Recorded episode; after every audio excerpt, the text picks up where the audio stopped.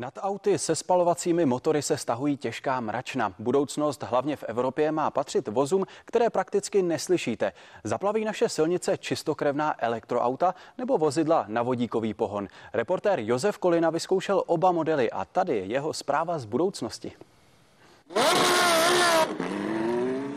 Tento zvuk si užívejte. Už za několik desítek let by mohl být vzácností. Podle nejčernějších nebo spíš nejzelenějších scénářů by měly z evropských silnic zmizet takovéto vozy do roku 2050.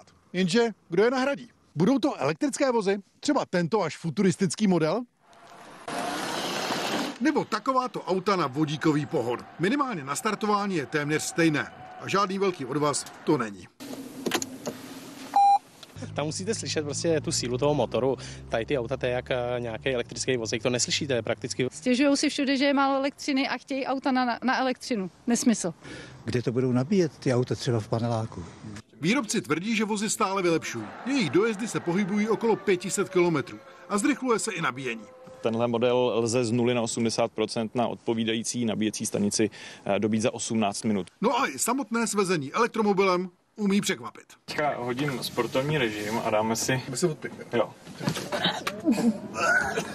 Jenže problém je stále vysoká cena a pak také otázka, kde nabíjet. Viděli jsme asi hodně z nás různé hororové snímky, například ze severských zemí, kde na ulicích stojí zaparkovaná auta a mezi nimi jsou bez ledu a skladu natažené kabely, protože se všichni snaží dobíjet. A tak se hodně mluví o vodíku. Auto si naseje vzduch a z palivových nádrží si vezme eh, čistý vodík a tou chemickou reakcí vznikne čistá elektrická energie a jediná odpad je čistá voda. Nejbližší místo, kde natankovat, je v současné době v Dráždanech. Ovšem situace se změní.